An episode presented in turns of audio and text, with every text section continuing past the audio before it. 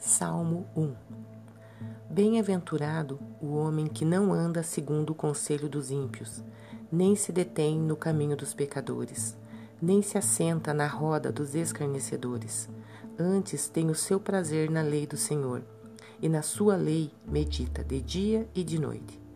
Pois será como a árvore plantada junto a ribeiros de águas, a qual dá o seu fruto no seu tempo, as suas folhas não cairão e tudo quanto fizer prosperará. Não são assim os ímpios, mas são como a moinha que o vento espalha. Por isso os ímpios não subsistirão no juízo, nem os pecadores na congregação dos justos. Porque o Senhor conhece o caminho dos justos, porém o caminho dos ímpios perecerá.